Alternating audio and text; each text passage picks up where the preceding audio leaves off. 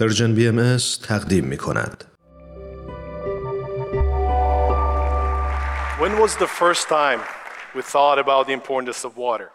اولین باری که نسبت به اهمیت آب فکر کردیم چه وقتی بود؟ در زمان خشکسالی حاضر کالیفرنیا و یا خاورمیانه، خشکسالی مشهور استرالیا، حدود سال 1850 قبل از میلاد مسیح کی بدون شک ما خیلی باهوش بودیم ما از همون ابتدا اهمیت آب و فهمیدیم و تمدنهای اصلی رو در کنار رودهای بزرگ بنا کردیم رودهایی مثل دجله و فرات نیل سند و رود زرد آب حیاتی ترین عنصر زندگیه. ما اونو برای نوشیدن و بهداشت نیاز داریم. ما اون رو برای تولید غذا نیاز داریم. ما نیاز داریم که در نیروگاه ها از اون برق بگیریم و نیروگاه ها رو با اون خنک کنیم. ما به آب برای حفظ اکوسیستممون نیاز داریم. اما با افزایش جمعیت چه اتفاقی میافته؟ ما همین الان هم مشکل آب داریم.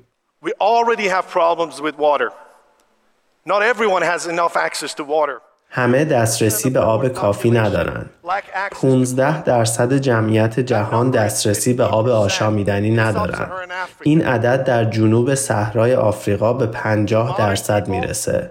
مردم مدرن اونهایی که پیشرفتن رژیم غذاییشون رو تغییر دادن. عجیبه. اونها گوشت رژیم غذایی ناسالم رو به سبزیجات ترجیح میدن. این به معنی 15 هزار لیتر آب به جای 2000 لیتر آب برای هر کیلوگرم غذاست. بنابراین برای تغذیه دو میلیارد نفر که به ما ملحق خواهند شد باید 60 درصد آب بیشتر تأمین کنیم. ما ورشکسته هستیم. ما این میزان آب نداریم. ما باید برداشت آب رو در کشورهای در حال توسعه و در سایر کشورها 50 درصد افزایش بدیم. 18 درصد سیاره ما در حال خوش شدنه. آب نایابتر میشه.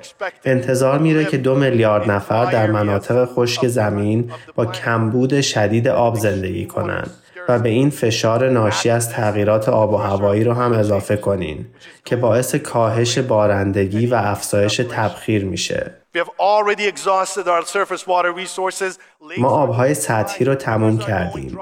دریاچه ها و رودخونه ها در حال خشک شدن هستند و حالا به دنبال بهره برداری از آبهای زیرزمینی هستیم. منابع فسیلی که دوباره قابل تجدید نیستند و چیزهایی مثل بازیافت ادرار و خوردن دوباره اون کمک خیلی زیادی نخواهد کرد. آیا فکر می‌کنید این آخر داستانه؟ موقعیت خیلی پیچیده تره. زیر آب به مرزهای سیاسی ما احترامی نمی‌ذارن. ما مرزهای سیاسی رو ایجاد کردیم بدون در نظر گرفتن مرزهای آبی. مرزهای حوزه های آبریز و حوزه های رودها قطره های آب رو می‌خوان که آزادانه در حوزه حرکت کنند و از یک محل به محل دیگه در مسیر رودها به طرف و به نقطه پایانی حوزه برسند. اونا شبیه ما نیستن. اونا گذرنامه ندارن که از اونا ویزا بخوایم. اونا می‌خوان از مرز عبور کنن. خب اون چه که اتفاق میفته اینه که ما 148 کشور داریم که 276 حوزه رود بین المللی رو در اشتراک دارن. این به چه معنیه؟ از سطح خاکی کره زمین 45 درصد تحت پوشش این حوزه هاست. 40 درصد از کل جمعیت در این مناطق زندگی می کنند و 60 درصد از آب جاری بر سطح زمین از این مناطق تأمین میشه. تصور کنید زمانی که بیش از یک کشور مدیریت آب و در دست دارند. مهم نیست که شما بالا دست باشید یا پایین دست و چقدر قدرتمند هستید. احتمالا به نفع شماست که مصرف خودتون رو تا آخرین حد زیاد کنید و جریان خروجی رود رو تا جای ممکن کم کنید و یا برای اون بیشتر چونه بزنید. چون حتی اگه امروز به آب نیاز نداشته باشید فردا به آب نیاز خواهید داشت. بنابراین اونچه که اتفاق میفته رقابت بسیار زیاد برای آبه. سعی می کنید استفادهتون از آب به حد اکثر برسونید. تعداد زیادی صد می سازید. آب رو از یک نقطه به نقطه دیگر انتقال می‌دید و اون را هدر می‌دید. حداقل می‌تونید حقوقی را برای این آب به دست بیارید. این باعث هرج و مرج و رقابت میشه. و هرچه که این آب کمیابتر میشه احتمال ایجاد کشمکش ها برای آب بیشتر میشه و این موقعیت ترسناکیه. برخی فکر می‌کنن که این فراتر از کشمکشه. ممکنه بر سر آب جنگ در بگیره. کوفی انان فکر می‌کنه رقابت شدید بر سر آب ممکنه به جنگ منتهی بشه. مدیر سابق بانک جهانی فکر می‌کنه که در قرن 21 جنگ ها بر سر آب خواهد بود.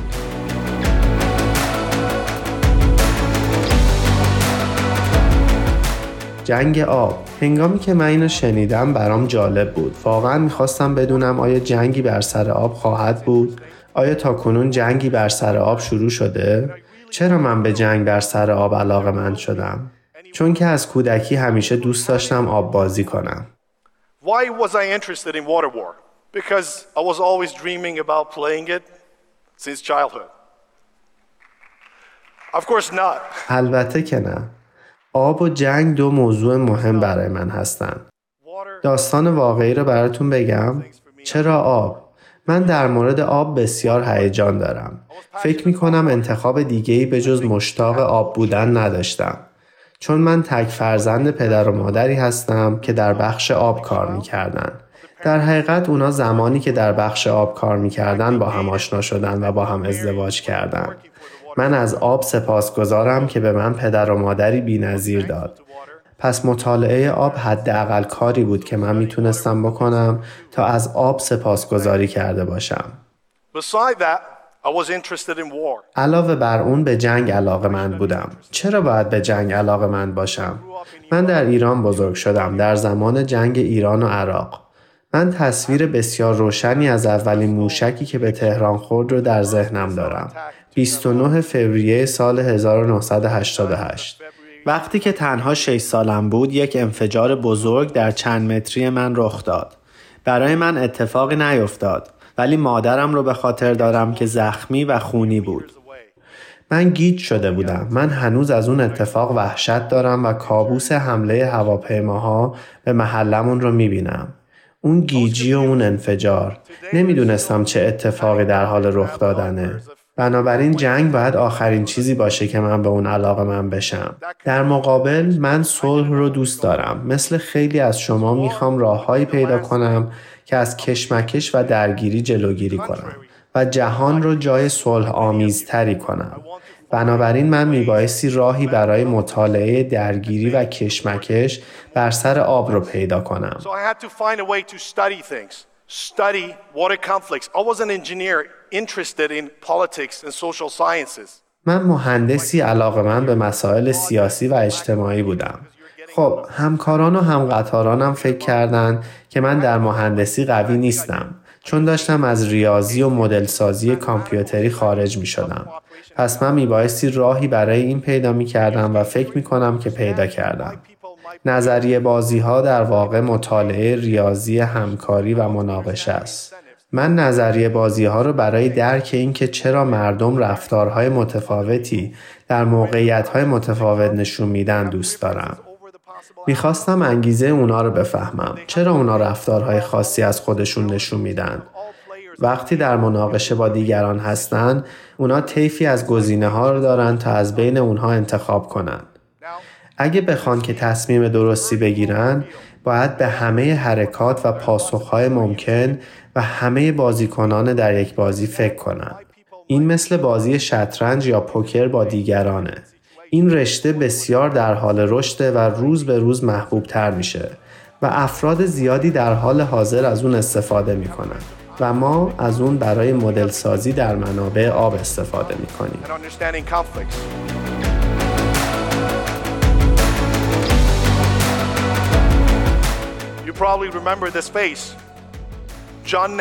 جان نش ریاضیدان آمریکایی فردی که به توسعه این رشته کمک زیادی کرده در فیلم ذهن زیبا میگه ما نهایتا مناقشات زیادی رو مدل کردیم مناقشات رود اردن، مناقشات رود نیل و مناقشات در ایران و در کالیفرنیا و کل دنیا. کار دیگه ای که من می‌کنم بازی کردنه. به خاطر داشته باشید. گفتم که من تک فرزند هستم. خب تجربه زیادی در بازی کردن نداشتم. بنابراین با شاگردانم در کلاس بازی می کنم. ما بازی های زیادی می کنیم. ما بازی های آبی می کنیم و من تلاش می کنم از اونها اطلاعات جمع کنم. اطلاعات رفتاری. اطلاعاتی که به دست آوردن اون برای من خیلی سخته. من اطلاعات جمع آوری می کنم و اونا سرگرمند. اما برای اینکه مطمئن بشم رفتار واقعی از خودشون در بازی نشون میدن کاری که می‌کنم اینه که بهشون میگم که نمره تکلیفشون به عملکردشون در بازی بستگی داره. اونا بازی های زیادی در طول دوره کلاس می‌کنن و من اطلاعات زیادی جمع می‌کنم. و از این اطلاعات برای توسعه ساختارهایی برای مدیریت آب استفاده می‌کنم که در مقابل مناقشات کمتر شکننده هستند. بذارید تجربه ای رو که در طی ده سال مدل سازی و بازی به دست آوردم و براتون بگم. مناقشات آبی وجود دارن. بله. و هرچه که آب کمیابتر میشه تنش ها بر سر آب به خصوص در سطوح پایین بین کشاورزان بین استانها و ایالتها بیشتر میشه. اما یک مطلب علمی مهمی هست. مناقشات آبی هرگز فقط بر سر آب نیستند. چون آب به خیلی چیزهای دیگه گره خورده. غذای شما، انرژی شما، استقلال مالی، اقتصاد، سیاست، هویت، منزلت و خیلی چیزهای دیگه به آب بستگی دارن.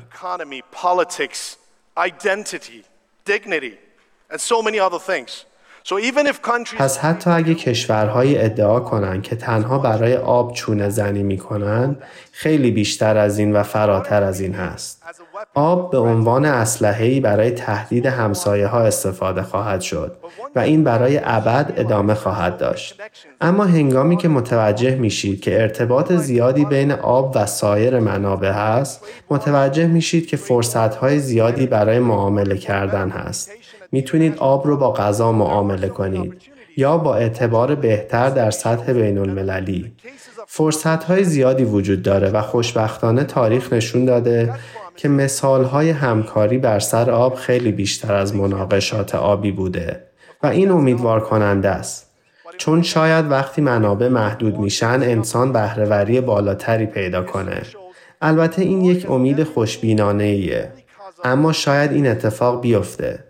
اگه بخوایم چنین فرصتهایی را پیدا کنیم تاریخ نشون میده که آب تنها دلیل مناقشات آبی و به طور خاص جنگ بر سر آب نیست. ما هرگز فقط برای آب وارد جنگ نمیشیم. اما آب می‌تونه جنگ با مناقشه رو تشدید کنه و می‌تونه همکاری رو هم تشدید کنه.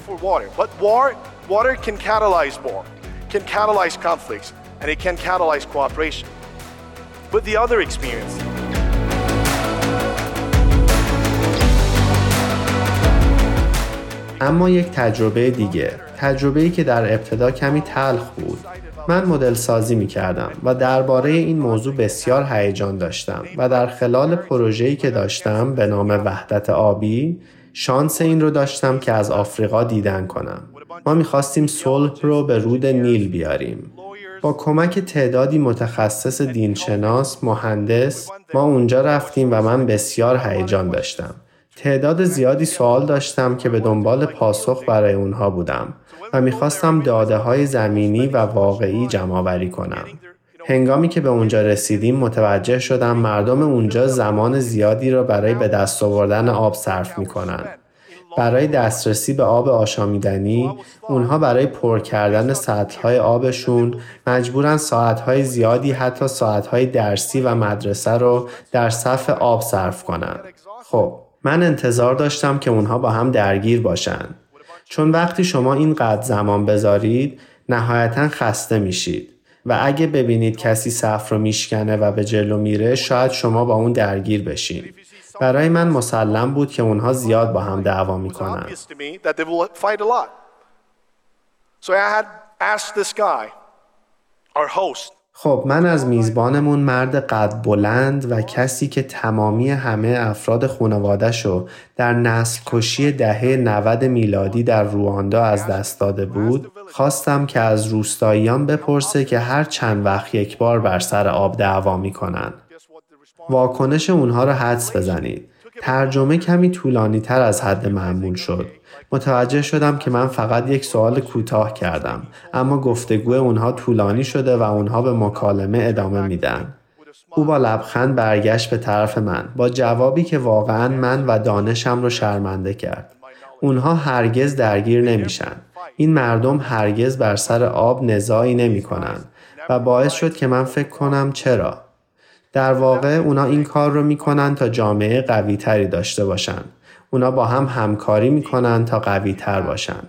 تا قادر باشن در برابر شرایط سخت مقاومت کنن و مراقب همدیگه باشن. در زمان کمبود غذا، کمبود آب، از دست دادن اعضای خانواده و حتی نسل کشی. water shortage, loss of families, and even genocide.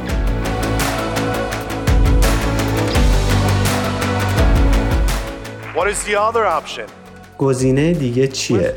اینکه در رقابت باشی بر سر آب بکشی تا کشته نشی این فقط به استنباط بستگی داره بستگی به اون داره که چگونه بخوایم این بازی ها رو ببینیم ما هر روز در زندگیمون در حال بازی کردن این بازی ها هستیم. ما با هم بر سر آب بازی های مجازی می کنیم. غذا، انرژی، گازهای گلخانه‌ای و هوا.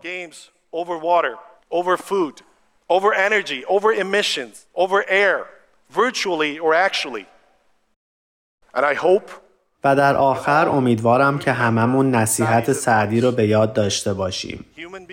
بنی آدم اعضای یکدیگرند که در آفرینش ز یک گوهرند.